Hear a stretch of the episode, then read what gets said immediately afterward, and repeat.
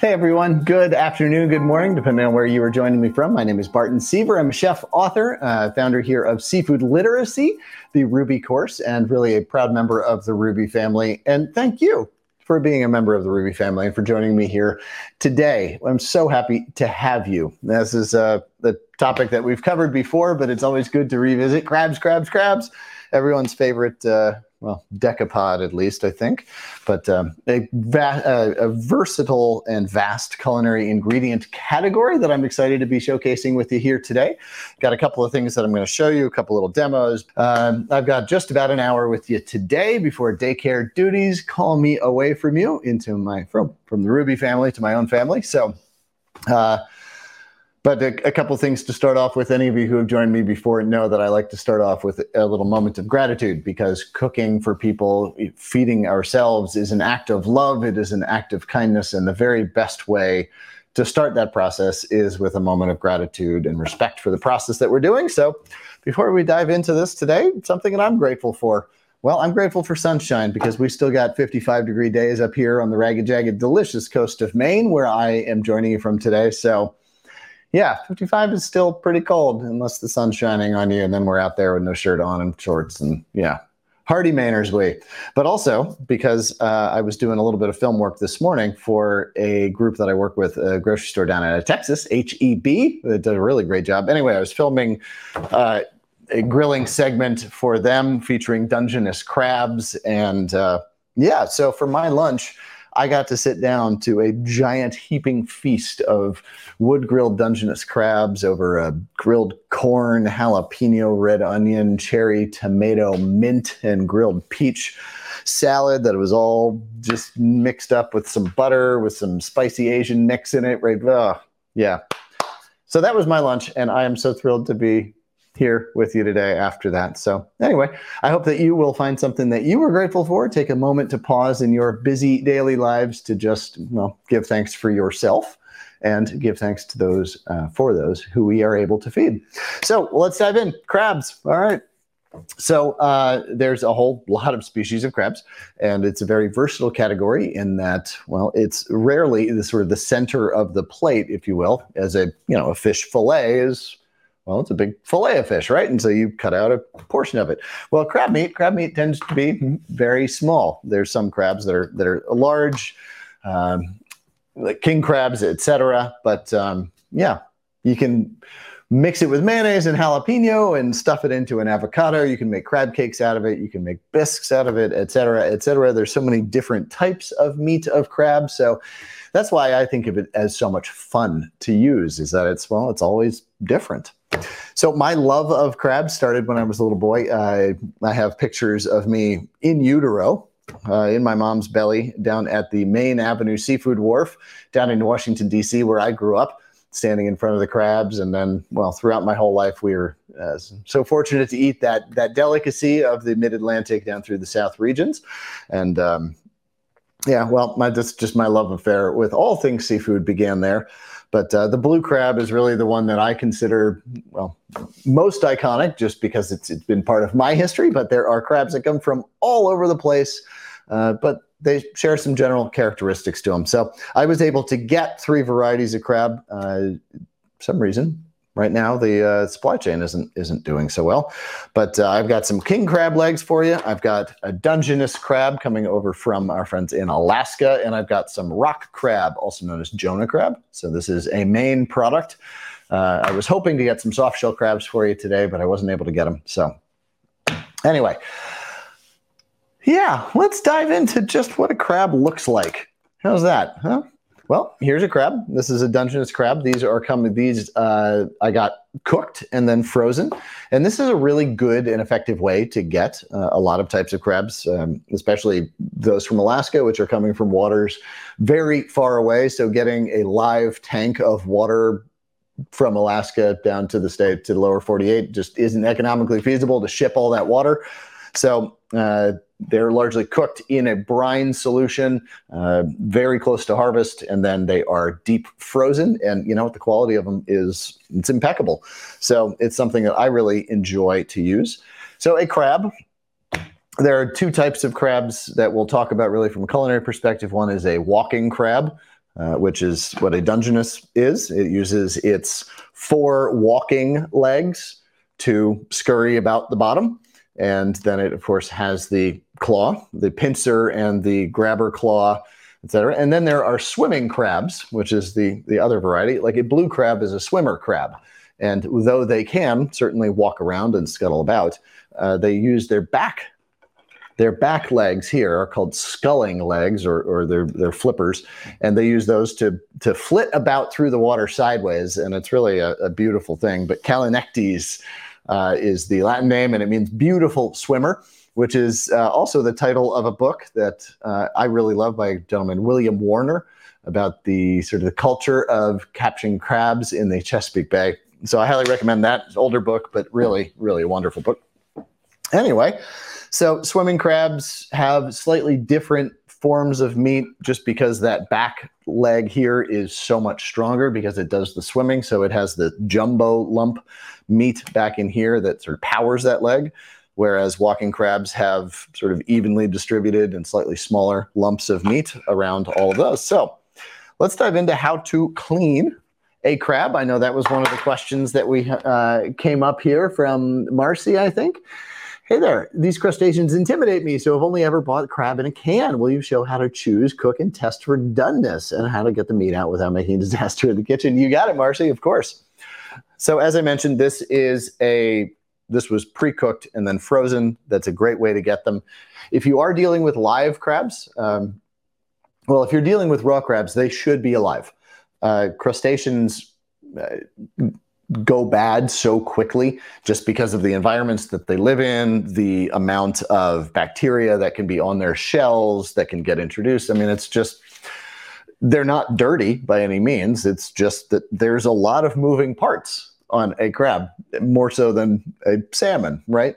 So crabs, lobsters, shrimp, they can all go bad very, very quickly after death. So if you're using, if you're going to utilize raw crab, make sure that they are alive. They should be feisty. Uh, crabs are notoriously angry, uh, little cantankerous things, and in fact, the carcinos and cancer. Uh, which are the der- derivative words from Latin and Greek from which crab comes from. They also share that with the world's most deadly disease, cancer too. So anyway, they are nasty, belligerent, bellicose little dudes and women, crab, lady crab, whatever. Sorry. And uh, yeah, so you want them to be feisty. You want them to be alive and active, and that shows that they've come out of the water relatively recently. Uh, and so they're still full of the energy, they're still full of food, etc. So they, they haven't begun any degradation process. Don't pick up a crab by the front, a live crab right? You know why? Because that's where these claws are hurt, right? It's going to hurt. To pick up a live crab, you go under it like this, grab it from the back, and you are safe. There is no crab that I know of that I've ever picked up that can get under me like that to get you. So you're always safe with this, or use tongs. Uh, to cook crabs, I use uh, the steaming method. I find that that is easier than boiling necessarily. Um, so steaming, I will have a, a big pot, a very big pot capable of holding a good bit of water, but also a good amount of room to cook a number of crabs. Uh, bring that to a boil. It can be seasoned with spices. Old Bay is my favorite, but whatever seasoning you want, of course, would be good. Uh, season that water heavily and then drop the crabs in. Uh, I, I do it face first. I believe that that is the best method. A, because it keeps you safe, um, but also because it kills the crabs a lot quicker. Um, and I believe that that is is an important aspect of both just humane care of them, but also of the quality of the crab. Uh, the various crab doneness times, crabs vary so much that I can't really give a, a, a doneness time, but blue crabs anywhere from eight minutes to 11 minutes to maybe 15 max depends on how many you are cooking uh, doneness when the carapace or the shell uh, is completely changed color when the legs have folded under and when you can crack the crab in half and well, the meat that is inside is set if it's not quite set yet, fine. Throw it back in the pot. It's you're not going to hurt it by cooking it a little bit longer. But uh, I would just look up on the internet if when you go to do this, look up those times and use that as a gauge or guide. So uh, once they are cooked, you pull them out. You can eat them hot if you want to. Put some more spice seasoning over top of them. Put some newspaper out on a picnic table outside or inside. Maybe some picnic and some maybe some paper. And tape it to the ceiling as well, so you don't get anything up there. But um, yeah, you can eat them hot and just kind of take your time in a crab feast, or let them cool down a little bit until they're cool enough to handle and then start breaking them down. And that's what we'll do here. Uh, breaking down a swimming crab or a walking crab is about the same. So, one thing to point out is that with frozen crabs, you're going to have some exudation, you're going to have some liquid loss. So, when thawing these out, and something like a Dungeness takes about two days to thaw out under refrigeration, make sure you've got a big tray underneath that's going to catch all that liquid so it doesn't end up everywhere else in your fridge, but also because that liquid is rather flavorful because it came in from inside of the crab. So I would use that if I'm making some pasta, put that into the pasta water, or even you know use that to finish the pasta at the end. Simmer it, the al dente pasta with some butter, a little bit of the pasta cooking water, and some of the crab exudation. You're gonna get a whole lot of flavor out of that. So don't dump that out. Sometimes with like king crabs and such, the the exudation is going to be more just about the the the ice sheath that's placed on the outside when they're frozen to protect them from freezer burn and oxidation. Um, and that water is just melt water, so you don't really need to save that. Excuse me. All right, so I've got the crab here. Dry it off. First thing to do is to pull back the tablier, tablier so this is the little uh, flap that is underneath the crab, and what that allows you to do is gain. I'm going to get another tray. Excuse me. To do this over, because you're going to have all sorts of stuff coming out. So once you have that pulled back, get your finger up under that shell, the carapace, this is called, and you just rotate that off and back. And what you're going to find in here is a lot of sort of the head matter that's right behind the eyes. You're going to find uh, some of the lungs, also known as dead man's fingers, which line the side of the, the crab here. So that's the, the face forward. So the lungs are right here. And then you've got some of the internal organs, the hepatopancreas, which is a also known as the mustard. Um, which is spicy, uh, just a really wonderful flavor to it. Uh, it performs, the organ performs both the function of a kidney and a liver, thus hepatopancreas. Um, and so it's all in there, and that comes out. These lungs are not good to eat. They're very bitter. They're just they're just no fun. So pull those off. And if you're doing a soft shell crab, those those do need to be cleaned out before you saute the rest of it. And then the easiest thing to do is to crack this right in half. That gives you access to the cavities where the leg muscles attach there. So I like a little bit of that hepatopancreas in the mix of the crab meat for really regardless of whatever I'm doing with it. But I don't need a whole lot of it. Crabs, lobsters are um, scavengers. there can be some toxicity buildup in the uh, in the mustard and the hepatopancreas. It's not significant, it's not severe, but I, I use just a very little of it to flavor things. It's not something that I would put front and center. So I'm going to clean some of that out. And then again, you just kind of keep cracking in half. And what you're doing is se uh, separating those segments and those legs, and they will naturally crack apart right there. And those that meat is now connected by little bits of cartilage that sort of wrap around it, both interior and exterior shell or ex, ex uh, skeleton there. So peel that back, and you're left with these nice big jumbo lumps, right? And that's that's where that term comes from, jumbo lump. So you can use this just as your dipper right there and eat the whole thing, uh, or you can just kind of finagle your hands in there and pull that out. And then you get these nice big lumps, which are perfect for crab meat. Then to get the claws, or, or sorry, the rest of the leg, rotate away from the mechanism of that. And then I'm just going to use my, use my hands here.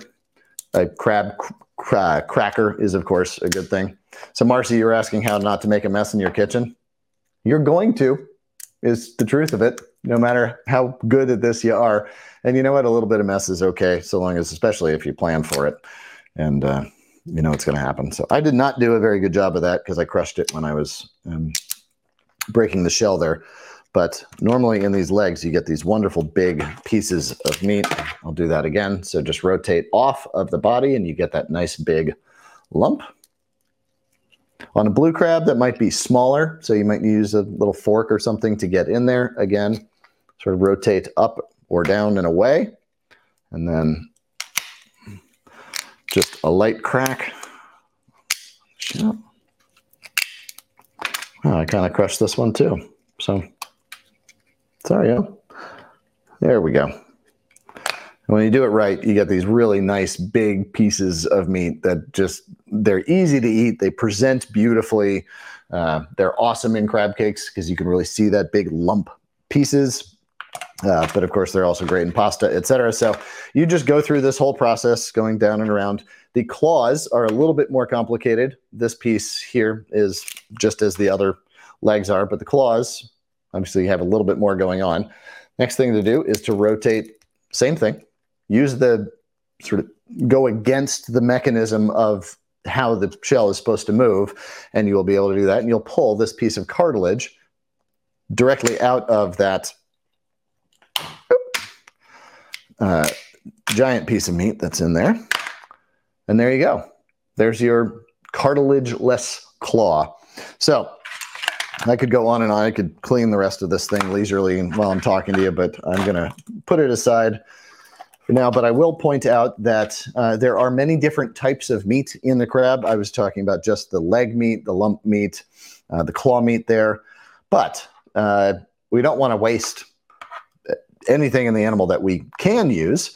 So within blue crabs specifically, there's a lot of different kinds of meat. There'd be the claw meat, there's the tip meat, uh, there's a paste which is made from all of the edible, the remaining edible parts that are sort of scraped out and mixed together into a paste that's used to flavor gumbos, jambalayas, uh, bisques, etc. Very, very cost effective, huge, beautiful, delicious sweet crab flavor, but without the cost of you know looking for these big servable jumbo pieces of lump. And then especially in the uh, late autumn, when crabs have fattened up for their winter um, hibernation. In the corner of the inside of the carapace here, you'll be able to scrape out all this delicious crab fat. Now, it's not much to look at, admittedly, but it is huge on flavor. Huge on flavor. Make a crab fat toast, etc. Just little pieces of, of uh, toasted baguette, whatever, white bread. Um, mix that into a sauce, mix that into your pasta, etc. Huge flavor, really nice, luscious texture to it. So all across the inside of that shell, you'll find that crab fat. So there you go with a Dungeness crab. I'm just going to wash my hands up here for a sec. Now, other crab the Dungeness is really satisfying also because it has about a 24% yield, uh, whereas a blue crab is about 13% meat to live weight. Dungeness 24%. King crabs, uh, well, there's a, a lot more yield in these because it's it's mostly meat. And also, those animals are so big that we don't ship the whole thing. Um, so Dungeness is really satisfying in that way. One crab is is really quite a meal. Uh, especially if it's mixed with mussels and clams and whitefish and a cioppino style soup. But we'll talk about another uh, variety of crab, which is the rock crab. A Dungeness is a rock crab. It is one of the larger of, uh, but this is the Jonah crab, as I was mentioning. This is from here in Maine. Now you'll see that the rock crab has this very small meat, and it shreds apart a little bit. I don't know if you can really zoom in and see that. But it's very delicate, but very incredibly sweet, nuanced flavor to it. Salty, briny, hint of iodine in the. It's so good. hint of iodine in the back palate to it, but um, you're not going to get as many of those big jumbo lumps to it. So it's not quite as good of a presenting crab, if you will. Great in pastas, great for crab cakes, etc if you're making crab cakes, and this is true across the board, the first thing that I do is I mix, and I keep my crab cakes very simple. I do mayonnaise, lemon juice, a little bit of breadcrumb, and maybe some seasoning like Old Bay. And what I do is I mix the panko crumbs or challah bread crumbs with the mayonnaise, the lemon juice, and the seasonings first. And I mix all of that up. Why? Because that's really what you need to get your fingers in there to, to mash all together, right? And I don't want to mash the crab down to just a paste. So mix the mayonnaise, let the panko or the breadcrumbs have some time to absorb the lemon juice, to absorb the mayonnaise, to soften out a little bit so that, well, they just the whole thing integrates a little bit better and then you can just very delicately fold in those those pieces of crab meat and a crab cake should be in my opinion 90% plus or uh, crab uh, so it's just enough binder to hold the thing together so and if your crab cakes aren't holding together the answer is that you're probably messing around with them too much right a crab cake, I mean, if you can just use an ice cream scoop and get a scoop of it and put it on a sizzle plate and put it under the broiler, that's it. I mean, that that's all you need to do, right? But if it falls apart because you're sauteing it or you're grilling it or et cetera, et cetera, like maybe rethink how much you're touching it um, rather than necessarily adding the gummy paste of more bread to it. So the rock crab, uh, a couple different varieties of this. There's lots of varieties of this on the west coast as well, whether you're box crab, spider crab, brown crabs, uh, red crabs. I mean, there's a whole lot of them. They're almost always just sold as rock crabs, and they really are interchangeable from a culinary perspective. So, when buying this type of crab, whether it's blue crab, jumbo lump, Dungeness meat, etc., the thing that you want to look for is large, big pieces. Uh, typically, blue crab is sold in a uh, you know non non transparent plastic tub with a transparent top. You want to look through there. You want to see those big pieces of lump or whatever you're paying for on top. Um, you want to see as much of the crab as you can. I like these containers because I can look at the bottom as well. This one came with a little lock on it, but when I was a kid and growing up, and especially with the blue crab, you could take the top off without breaking a seal to it. And the thing that you do, and this is what the crab, what the experts really do, is then they turn it over, they flip it over like this, and so you got this beautiful sort of crab mold. But now you can actually see what's in there. And guess what? They put all the big lumps on the top, and there's all the smaller stuff on the bottom, right? So, not that you're trying to, not that you're trying to defraud you out of anything, but just make sure you're getting what you pay for and give it a smell. The stuff at the top doesn't smell so much. Why? Well, it hasn't, it's been exposed to air a little bit more and it's just, it doesn't have the moisture that's at the bottom. So if you want to check the quality, that's where you get the best cue to it. So if you're in a grocery store, maybe they're not going to let you do this, but you know, look at purchase dates, etc. And there's a lot there. So this is fresh crab meat. There's also frozen. There's pasteurized crab meat. There's shelf stable crab meat. I'm a fan of all of it for its various uses and purposes. Um, in pastas, is garnished for soup, mixed with mayonnaise and guacamole, and stuffed into an avocado and broiled. I mean, it's it's great. It's delicious. So whatever fits your budget, whatever you're working with, whatever you have access to it's all good quality product. Um, fresh to me is is sort of king because it has the most nuance and sort of that subtle sea sweetness to it. But there you go. So that's how you check the quality. So Marcy, uh, I mean, there was a lot in that answer. It was a great question to prompt a lot of the things that I wanted to talk about today. But I hope that uh, that gets to the most of the things you're talking about there. So let's take another question. I'll get over to king crabs.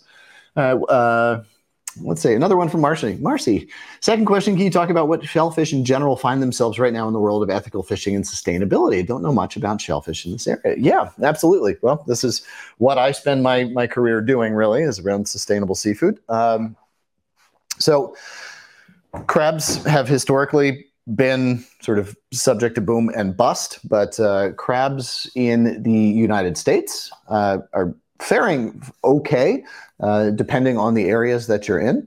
So in Alaska, where uh, sustainability is mandated and written into the state constitution, sustainable management of resources, uh, they do a very good job there. Um, and so anything from Alaska, you can you can say it's sustain it is sustainable. I really do believe that. Uh, in other parts of the country, it's really about habitat loss. It's about over nutrification of waters. Uh, it's about overfishing, especially in the Chesapeake Bay areas and around there where the crab populations have been decimated. But those crabs coming out of Lake Borgne, uh, Lake Pontchartrain, down uh, New Orleans way, uh, out of the Gulf, they're they those populations are in pretty good shape. So generally, I'm a fan that uh, of domestic product being considered sustainable, simply because the, the management over it uh, is uh, requires science-based evidence and has the teeth. Uh, to actually act on that science and to make recommendations that must be followed. So, if my my if my belief if you believe in the system you should believe in the products of the system right and that's what I, that's how i think about domestic crab fisheries um, so and a lot of uh, the east coast crab fisheries are very near shore i mean crabs are caught in very shallow waters like the chesapeake uh, where they spend most of their time anyway so those are quite close to people whereas up in alaska obviously it's very far away and if you've ever seen deadliest catch you know uh, what it takes to get these to our tables. So, uh, from a sustainability standpoint, I, I, think they're they're good. There's a lot of imported crab in the market, a lot of it coming out of Venezuela, uh, which has some issues around it, uh, both from a trade perspective, but also from sustainability. Uh, there's a lot coming out of the Philippines, Indonesia. Uh, and there have been some problems with it over there, but there's also some really leading companies that are doing great job with creating sustainability regimes uh, over the fisheries over there, uh, really sustaining the resource to sustain their own business. So, you know, it's always good when sustainability is in the best interest of all the parties involved, uh, as as it is, especially the Phillips family, like the Phillips Crab Shack, Phillips Crab House uh, brand. Um, they really do a good job looking towards the future. So, uh, but as always, check your uh, your wallet guides for Seafood Watch, the Monterey Bay Aquarium Seafood Watch program, or just work with a retailer that you trust. Um, most grocery stores in America are doing a really pretty good job with the products that they have on the shelf. Uh, so, anyway, there you go, Marcy. Appreciate you. All right, let's do some king crab here, and then we'll get back to another couple questions. So, king crab, as I mentioned, uh, are very large animals. They can have a, a span of up to eight feet. I've heard uh, there's a four species of king crab. There's the red, the golden, the blue. Um, maybe that's it. Anyway, uh, they're all interchangeable. Uh, there's some very subtle, slight nuance differences between them, but by and large, they're they're all delicious. They're all impressive. They all have a high yield. Uh, again, these are walking crabs, and so they're going to have on each side four legs like this, on which they scuttle around the bottom. And then they're going to have the claw crabs, no, sorry, the claw legs as well that are in the front.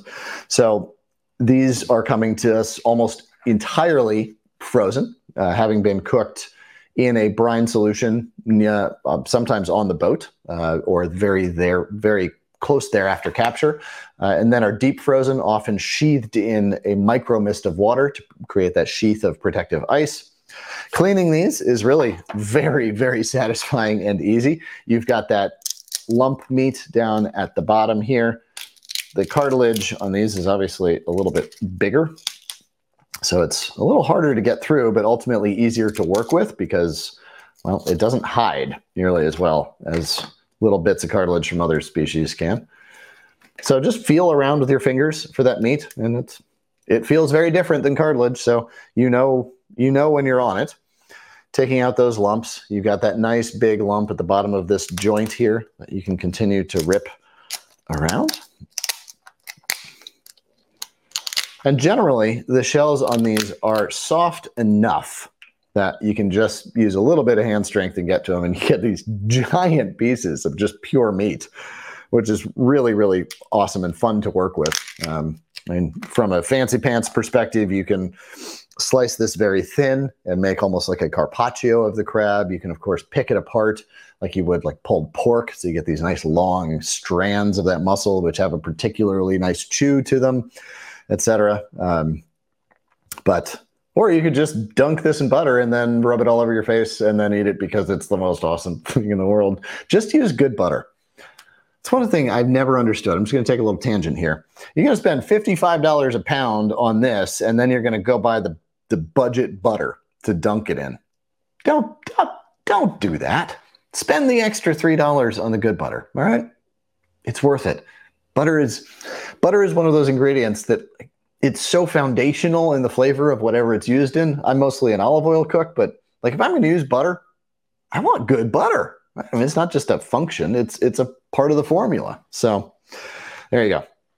So again, to clean these, sort of work against the the, uh, the motion of the leg itself. You can, if you keep it intact, you can pull that cartilage right out. And then as soon as you get a crack in that shell, you can begin going around and then just kind of slide it out. Look at that. Mm-hmm. Yep.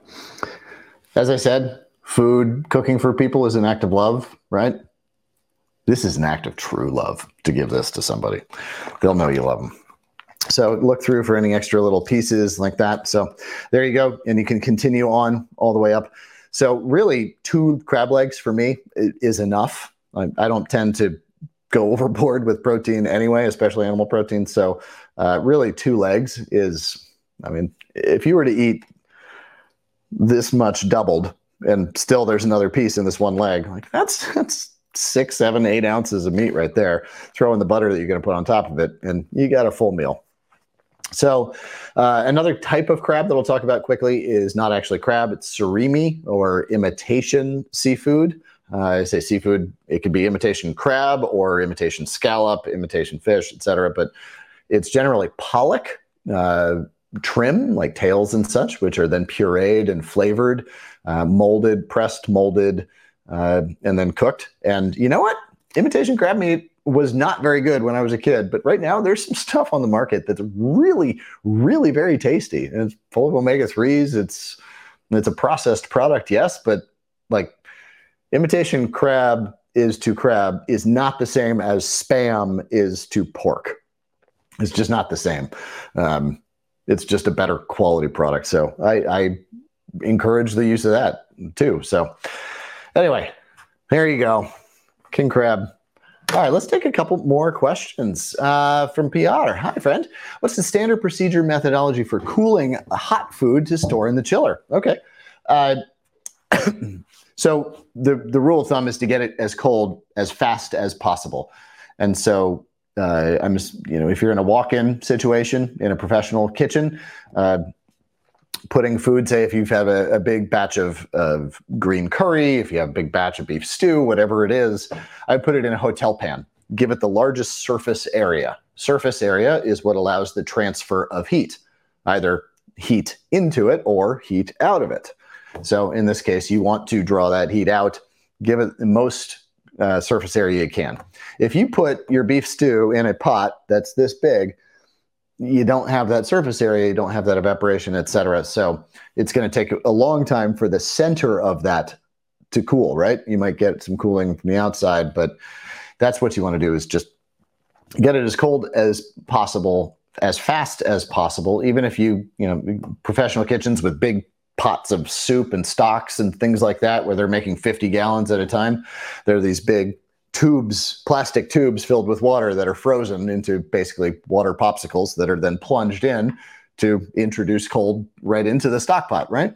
So you wouldn't want to do that with ice because you wouldn't want to melt the ice and dilute your product. But there you go. And then once it is chilled down far enough, then you can put it into a more storable, easily stackable container, etc. But there you go. Hey, thanks, Pierre. Appreciate you.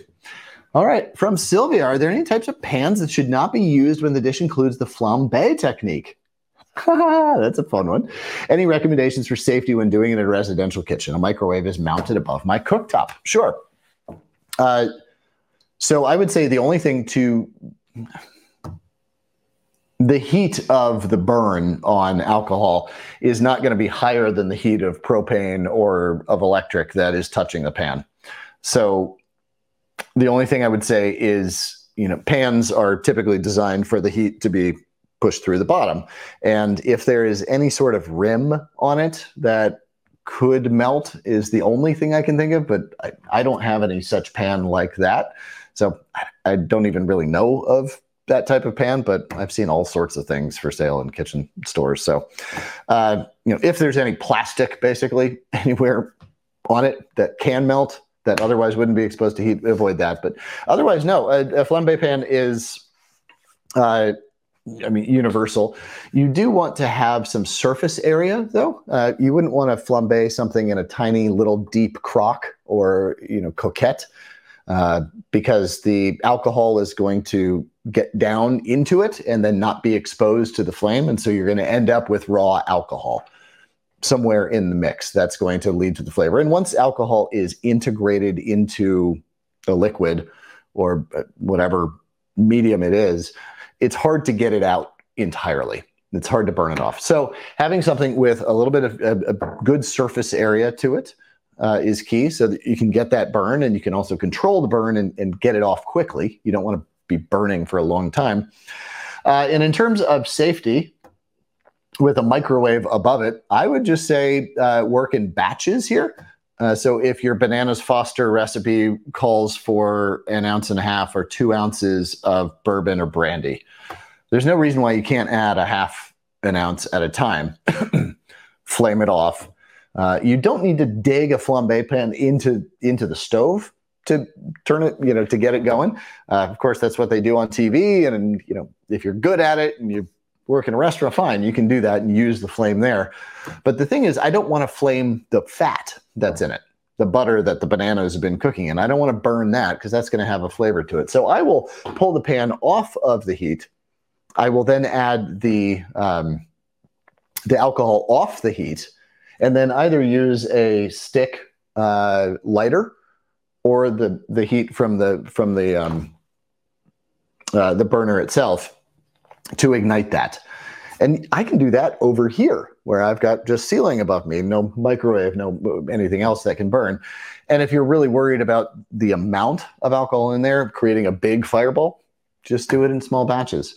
Uh, things that are flambéed are rarely cooked in batches meaning you, you don't really I've never seen anybody cook more than two servings of bananas Foster really at a, at a time, right? You're not doing it in giant pots where it calls for like 20 ounces of alcohol to be burned in, you know, poured in. Because guess what you're going to do? You're going to create a giant fireball.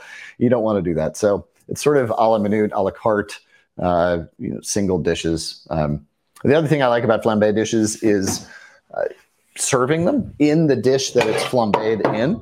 So nice small dishes like this Staub. This is a fish pan that I do actually quite a bit of flambe in. Flambe is not just des- dessert, by the way. So, you know, I'll put a piece of fish in there, skin side down, turn it over, turn the heat off so that it's about three quarters of the way cooked. I'll throw in some Herbsaint, some Pernod, some anise flavored liqueur, something like that.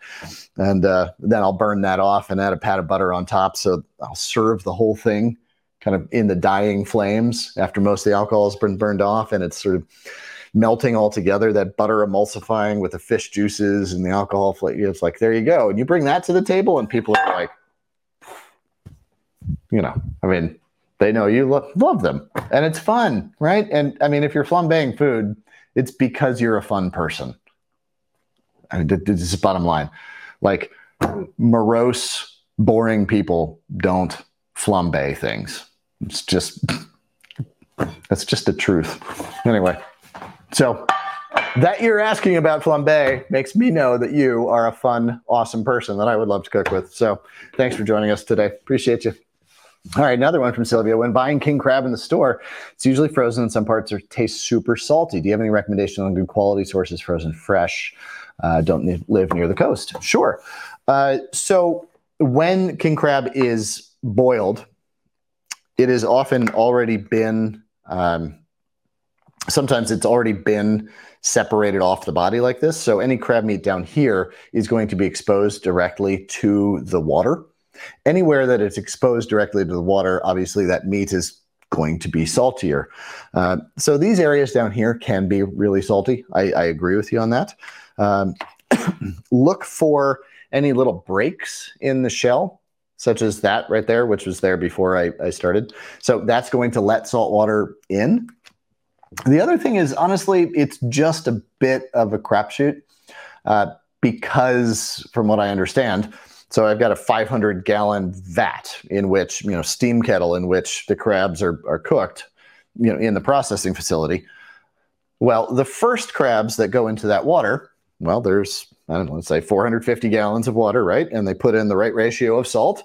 And then, well, the last batch of crabs goes in, and that water has been reducing down over time. Uh, the crabs have added their own salt, and the sort of the the flavor and salinity of that water concentrates a little bit. Um, and so, sort of by the end of that batch, say it well, it's just a little bit saltier water, more intense, and so yeah, getting more intense flavor, um, and I'm okay with that. And the way that I handle that from a culinary perspective is if I get a piece and I'll taste it, and it's like, whoa, like that is I will not, that's so solid. I would not enjoy eating this. Well, great. Then break it up and change your goal, you know, change your dish for the night. Don't blame the crab because you can change pretty easily, right? Make a pasta, uh, throw it on top of a ratatouille, uh, put it in a risotto, etc. Build it into another dish that can absorb some of that salt because the crab is still very good, even though it's salty. It just needs to be managed a little bit differently.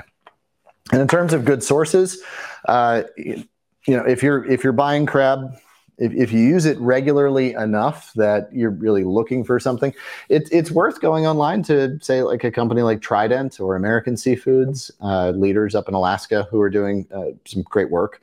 Um, you can buy directly from some companies, from some fishermen who are doing things like uh, like that. So, if you can handle uh, from a budget perspective, also from your freezer perspective, to have 20 pounds of king crabs arrive at once, um, that's a good way to do it because you know that you're sort of buying from the batch. Uh, you know what you're getting, and, and you're getting it close to the source as well. So, cheers, Sylvia. Appreciate you. Hey, Hilda P. Nice to see you, friend. Thanks for joining as always. You're saying Victoria Day was great. I'm so glad for that. Uh, Patriots Day was too here. Indeed. How long can I safely keep cooked crab legs from our Salish Sea in the refrigerator? Cheers. Well, Hilda, as always, great question. Nice to see you back. Uh, once crab is cooked, you've got maybe three days or so, I think, if you're cooking it at home. Uh, you know, cooked crab meat that comes packaged like this typically might have a five to eight day shelf life or so. Uh, there's so much moisture in crab meat, and there's so much air introduced in the picking process, and there's so much surface area to it that it's just it, it goes bad quicker.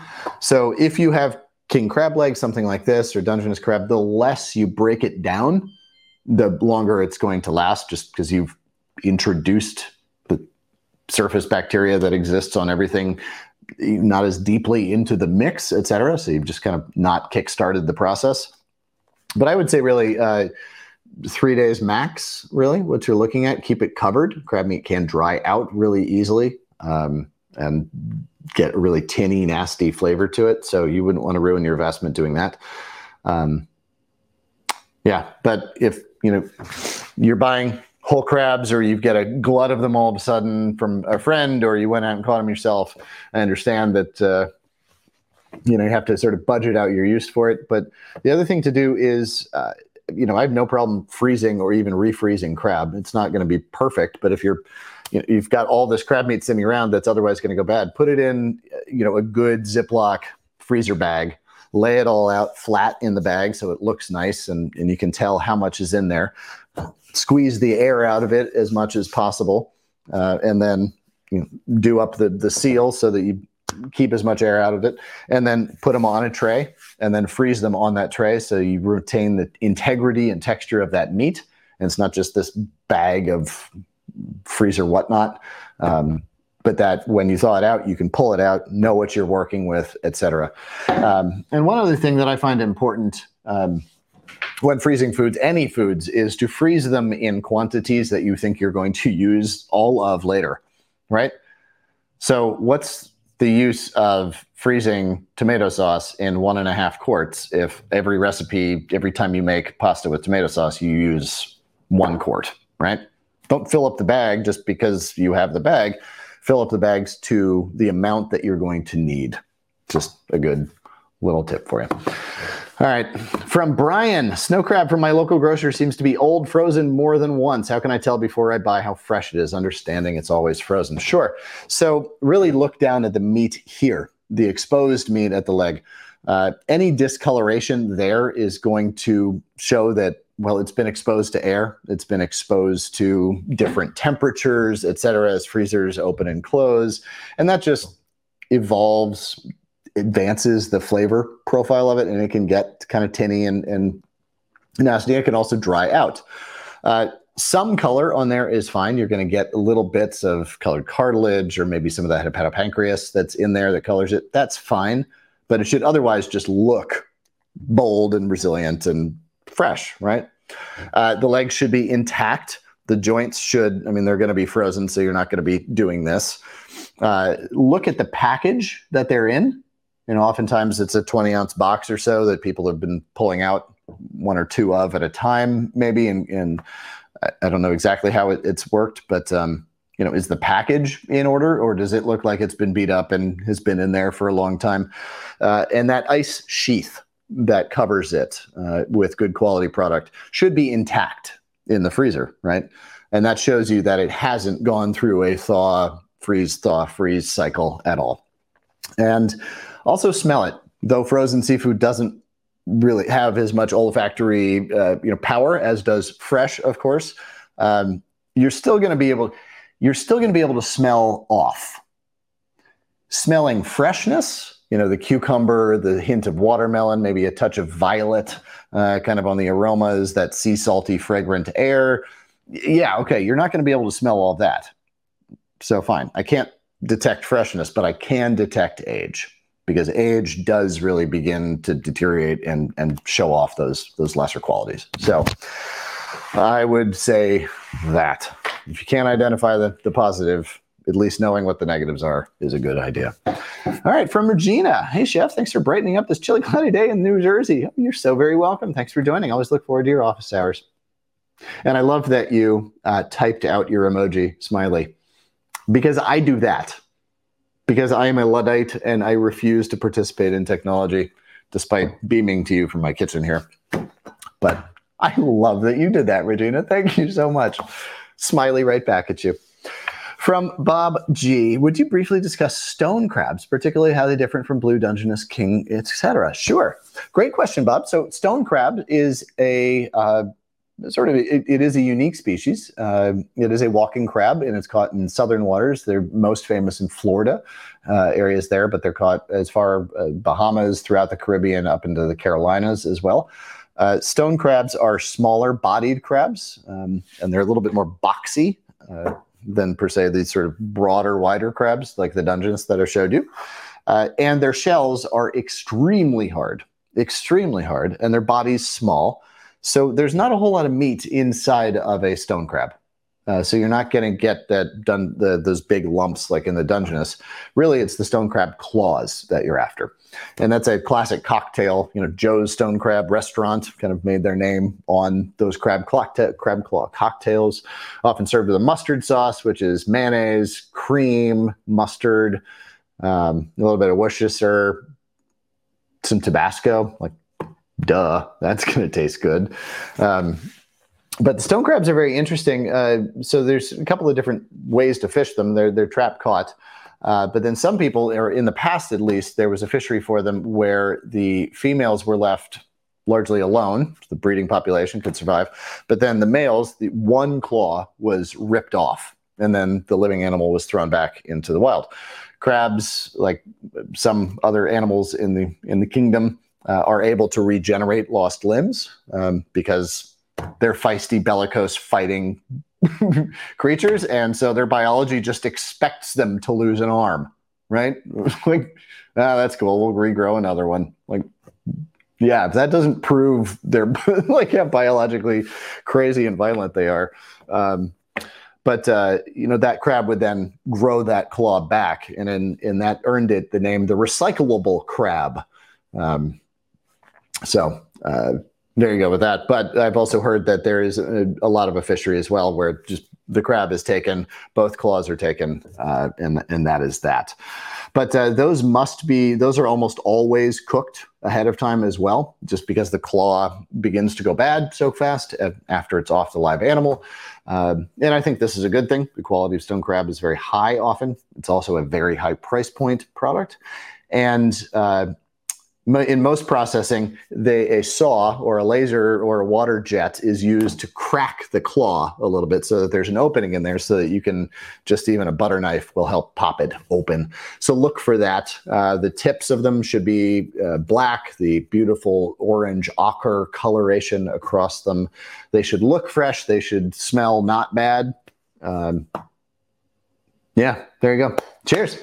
Thanks, Bob. Uh, you know, and, and different for stone crabs, uh, one last thing I'll say about them is that for all other crabs, like, man, I use them in everything from a, you know, a Louis style salad where they just kind of sit on top or a chopped salad to risottos to integrating them into ratatouilles, etc., curries. I mean, you name it, stir fries, everything. Stone crabs, stir, served as cocktail, uh, sort of a dip and eat thing. That's almost the only way that I've ever eaten them or seen them. So, yeah, that's big difference there. So, all right, from Eric. Hey, Barton, most crab I see in plastic containers has citrus as a preservative. Interesting. Uh, how do you deal with that? Just sort of rinsing the meat I think dilutes the flavor.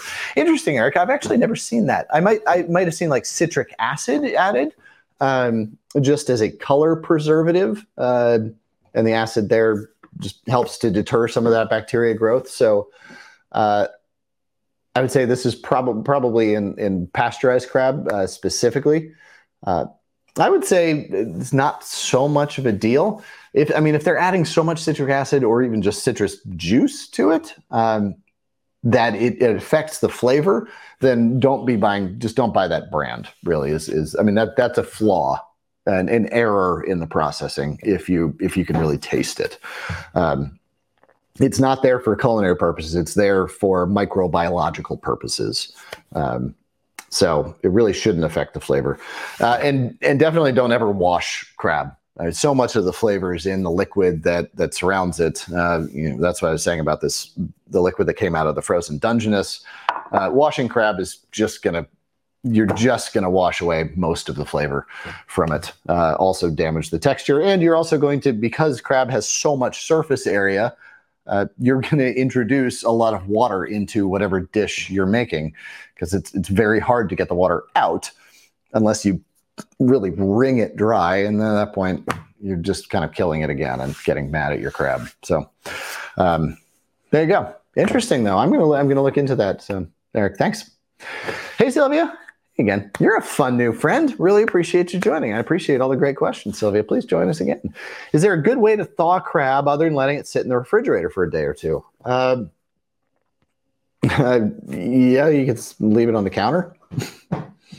I can't uh, officially suggest that as, as, as advice coming from Rouxbe because that is not food safe personally, is it something that I do in my own home kitchen and feed to my young children and wife? Yes.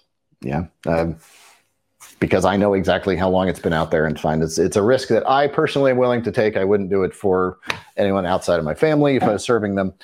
Uh, but also, the quality of frozen seafood matters uh, on how well it was frozen. And by well, I mean how quickly. So when you freeze water, it, it crystallizes and expands the slower you freeze it, the more it crystallizes and the bigger the ice crystals get. So the water that's inside of a cell, as it freezes, as you freeze the fish or the crab, that water expands and it ruptures those cells with those sharp ice crystals, right? So if you're freezing at 20 degrees, it's going to take a long time for that cold to really penetrate to fully freeze, especially because there's so much salt naturally in crab which lowers the freezing temperature to like 28 maybe instead of 32 for just water. So you don't want to freeze slowly. You want to freeze really fast. And that's the advantage of really great quality processed product is that they froze it at very low temperatures, negative 40, maybe even negative 80 degrees. So it happens very quickly. So you get less rupturing of those cell walls. What does that mean?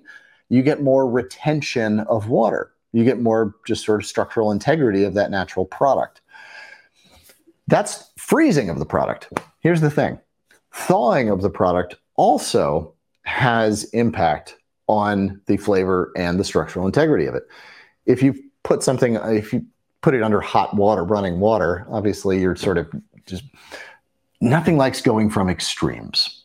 That's that's just you know, I mean in cooking uh, aside from like high high heat searing on something where you're very specifically trying to get a reaction out of it, like really you don't ever want opposites to meet. Like it's just not good for the middle ground. I mean, it's just yeah. So if you try and thaw something out too quickly, you can end up doing more damage to it and you end up with a lesser quality product. So but hey, I mean, if it's Tuesday night and you just need dinner and your crab is still frozen, I'm not going to tell you to just have dinner on Wednesday morning. No, like that's not that's not the answer. Break it open. Um, you know, if you if you really need to, you can break it when it's frozen. You can still do this. Maybe use a towel so you don't get your hands janked up by the you know little pincer uh, whatever little spikes on it. Open it up. That's going to get some more airflow into it just through the cavities. You can um, you know, use a mallet, crack it a little bit. You can certainly wash off that ice sheath from the outside just under cold water. Um, you know, if, if the, the claws are still intact, you don't want to get the, the water onto the meat itself. A little bit of water down here is fine. Um, but just you know, if you can remove a the you know this cloak of ice, fine, great. That's a that's one way to do it. Um, but really it's it's the foreplanning uh, and getting it into the fridge in enough time. And to be perfectly honest with you, this morning for the filming that I was doing, and I had these beautiful Dungeness crabs, and I had four of them that I was working with, and I pulled them out of the freezer last night and put them in the fridge.